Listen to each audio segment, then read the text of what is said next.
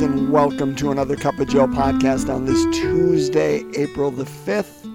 And wherever you are, whenever you are listening to this, I wish you God's grace. I wish you God's life. I wish you God's goodness today, my friends.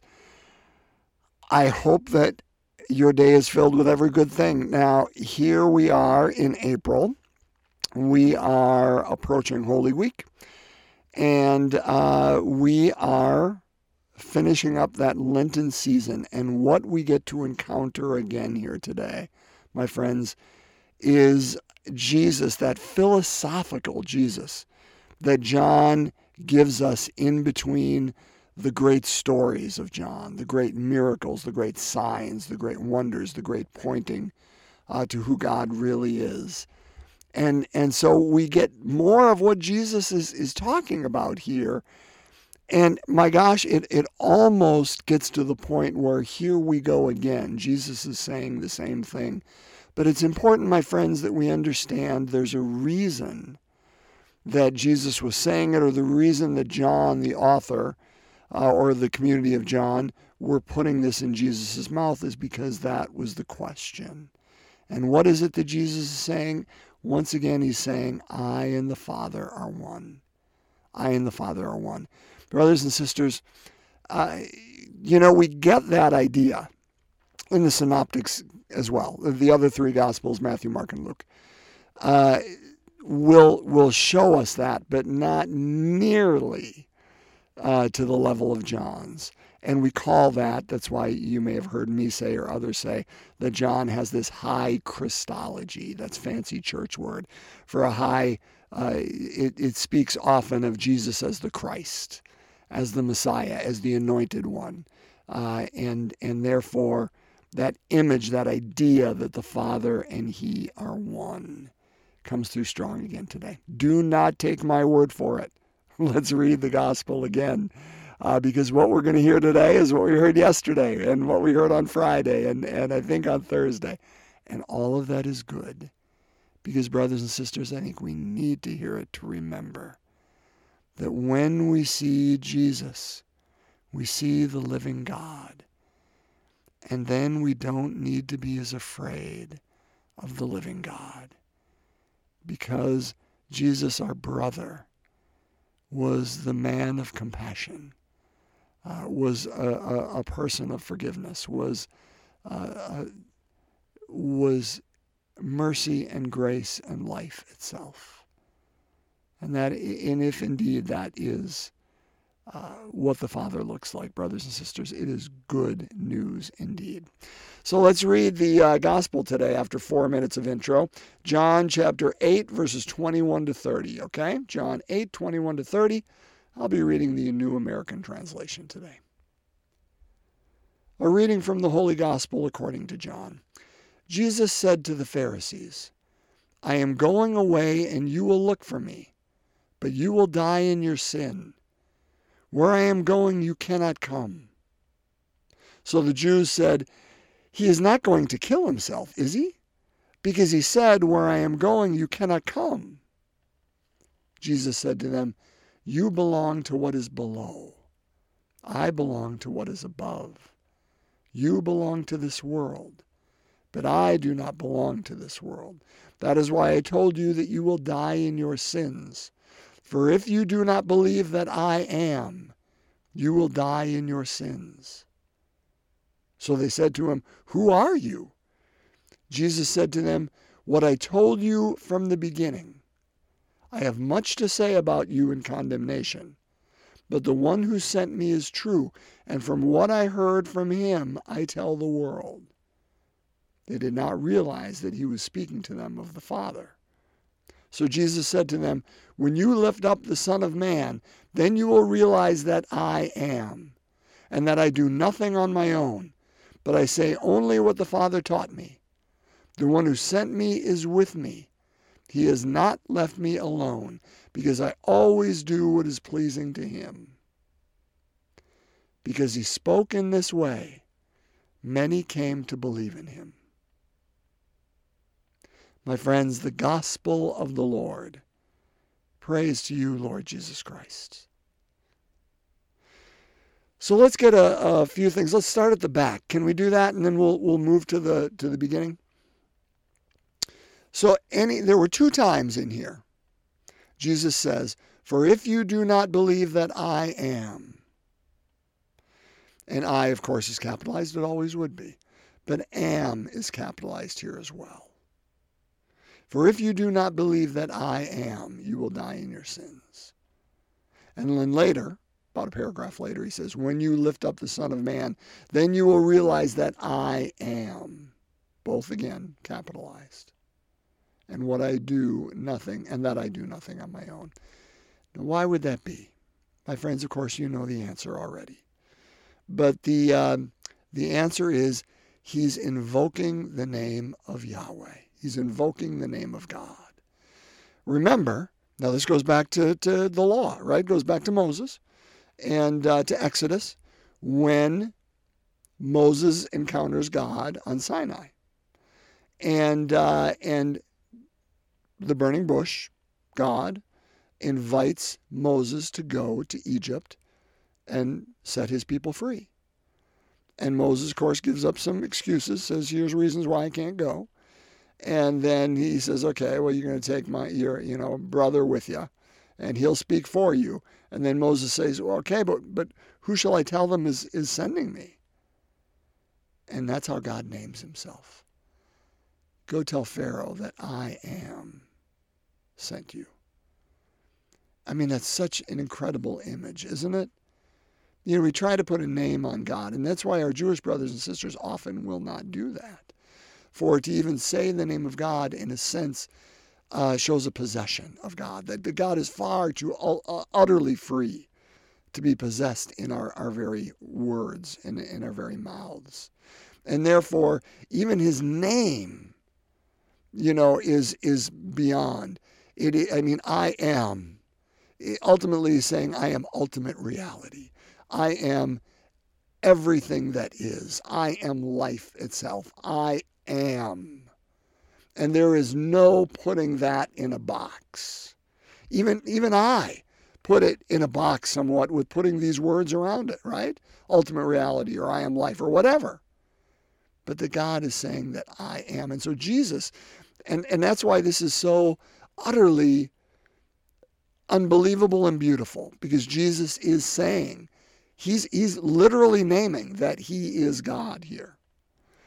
Um, that is why I told you you will die in your sins. For if you do not believe that I am, if you do not believe that I am uh, a part of that ultimate reality, again, forgive the fact that I'm putting words around that because there's no words that can effectively do that well.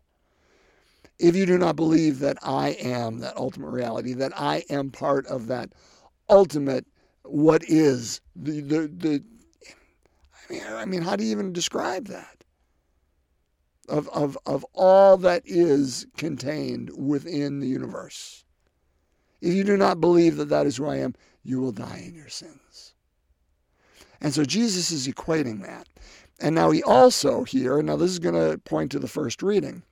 And I won't go back and read the first reading, but I'll just kind of tell you about it. He says, "When you lift up the Son of Man, then you will realize that I am that I am, and that I do nothing on my own, but only what the Father taught me." Right? Well, he's pointing to the first reading, and, and Jewish the Pharisees would know this, and the Jewish people of the time. First reading is out of Numbers, and it's when the people were complaining in the desert, right? So they, they've left Egypt, they're walking in the desert, they have not yet gotten to the Holy Land, and uh, the seraph serpents come up and start biting some of them, and the people die. And they go to Moses and say, okay, we're going to stop complaining. Just, you know, ask God, beg God to, to stop the serpents, take the snakes away. And God says, Mount two of them on a pole, and whoever is bitten, if they look upon the seraph serpent, serpent, they will be healed. They will not die. And so Jesus uses that imagery of when we look upon him on the cross, when we lift him high, just like those seraph serpents were. When we look upon him, we will be saved. Now, brothers and sisters, I'm going to ask the question what does that mean? But there's no way on earth I'm going to be able to encapsulate the fullness of what that means because that is beyond me. It is beyond me. But here's where I'll begin the journey. it doesn't mean simply, brothers and sisters, that it's magic, that we look upon a crucifix and we will be healed. Again, I think that it's that same thing I, I talked about, what, couple couple of weeks ago when we talked about John, right? That the first half of the book is the book of signs, and then the second half the book of glory. That that the signs we have to look past the sign that jesus just wasn't a, a magic you know magician. He wasn't just a, a do-gooder or a wowie kind of cool look at this you know guy's gifts and and it ends at him that we have to look beyond it right? To to say what does that tell us of who god is and i think we have to do that with the cross that when we really look at it and not just say okay i'm looking at it am i healed but look beyond and say what does that mean of who God is and and and what God uh, feels for me and humanity, not just me, but but how much God loves humanity. What what ends of the earth will God go to, to to remind us and show us of, of God's great love. And and for us just to stare at the cross, again, is that idea of of that salvation lies therein. Not because of our staring, not because of the wood, not because of anything like that, but because of the reality of who God is and who God is to us. Um, want to go back to the beginning then here. I am going away and you will look for me, but you will die in your sins. Where I am coming, you cannot, or where I'm going, you cannot come. Now that can that can feel harsh. That can feel like, well, Jesus, how come you just don't let him come? You know, it's it seems exclusionary there. And and again, I, I don't know that I'm saying anything you don't know. Uh, forgive if I'm if I'm being too you know uh, elemental, elementary. Uh, but uh, I think Jesus is ultimately he's naming the reality here. He's saying, "Listen, I'm I'm from above, uh, and you're not. You belong to what is below. I belong to what is above. You belong to this world. I do not belong to this world. I don't think he's saying, I don't want you to come. You're, you're doing bad things. You're kind of mean people, so you cannot come. I don't think it's, it's any, any um, pejorative. I don't think it's any punitive action on Jesus's part. I think that they're excluding themselves in their attitude and in their reality. I mean, Jesus is inviting them to be from above, but he's saying until and unless you are born from above, you can't get things from above. Because that's because I am. And unless you are tied to I am, you are not. Does that make sense? I hope.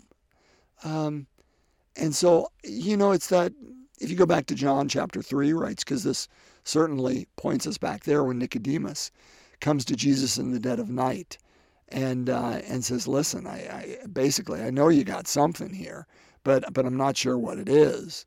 And he says, "Listen, you know, you're a teacher in Israel, and you don't you don't get this stuff unless a, a, a man be born again, uh, a human being be born again. They cannot, you know, enter the kingdom of God. And he says, Well, how are we to re enter our mother's womb? And Jesus says, Listen, it's born from above.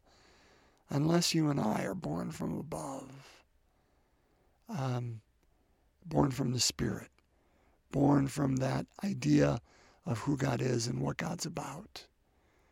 We, we don't we don't understand because we're tied to earthy things, small things, uh, self-centered things, things that that just simply don't matter. And God's saying, step away from all that stuff. And and focus on what is ultimate reality. Focus on who is ultimate reality. And tie yourself to that one. Because when you do, boy, then you can come wherever I am. Because I and the Father are one. And once we become one with that same entity, that Jesus Christ, that Christ who is within us, that, that God who surrounds us and holds us all together, um, then we too will be able to. I mean, ultimately, my friends, and I'll, I'll end on this. I, I, I think all, well, I, I'm sure I'm making it too small here. But I think what God desires from us is our heart. He desires our control. He desires our future. He desires, in, in a word, our will. Um, and uh, and I think that's a hard thing to give him because that therein lies the battle, right? Um, Lord, I want you as part of my life, but only to a degree because I want to make the decisions here. I want to be in the driver's seat. And what God says is, hey, I'll stay over here in the back seat or I'll stay over here on the passenger side as long as you want. But ultimately, when you're ready, you need to give it over to me. Because that's the only way that I can take you. I mean, it's that idea of the burning bush, right? That I can take you and help you be everything that you were created to be. Because in us retaining our own will and following our own thing, our own needs, our own desires, our own idea of what our life is about, we're tied to the earth. And what our God is inviting us is to be tied from things from above. I'm going to end with a, a, prayer by Merton. Many of you may have heard this before. It's just fantastic. So, Thomas Merton. And I'm going to read the whole thing, but I love the, the crux of it in the middle, where he says, I believe the desire to please you does, in fact, please you. He says, Listen, we may be getting this all wrong, but as long as we have the desire right, Lord, I think you can work with that.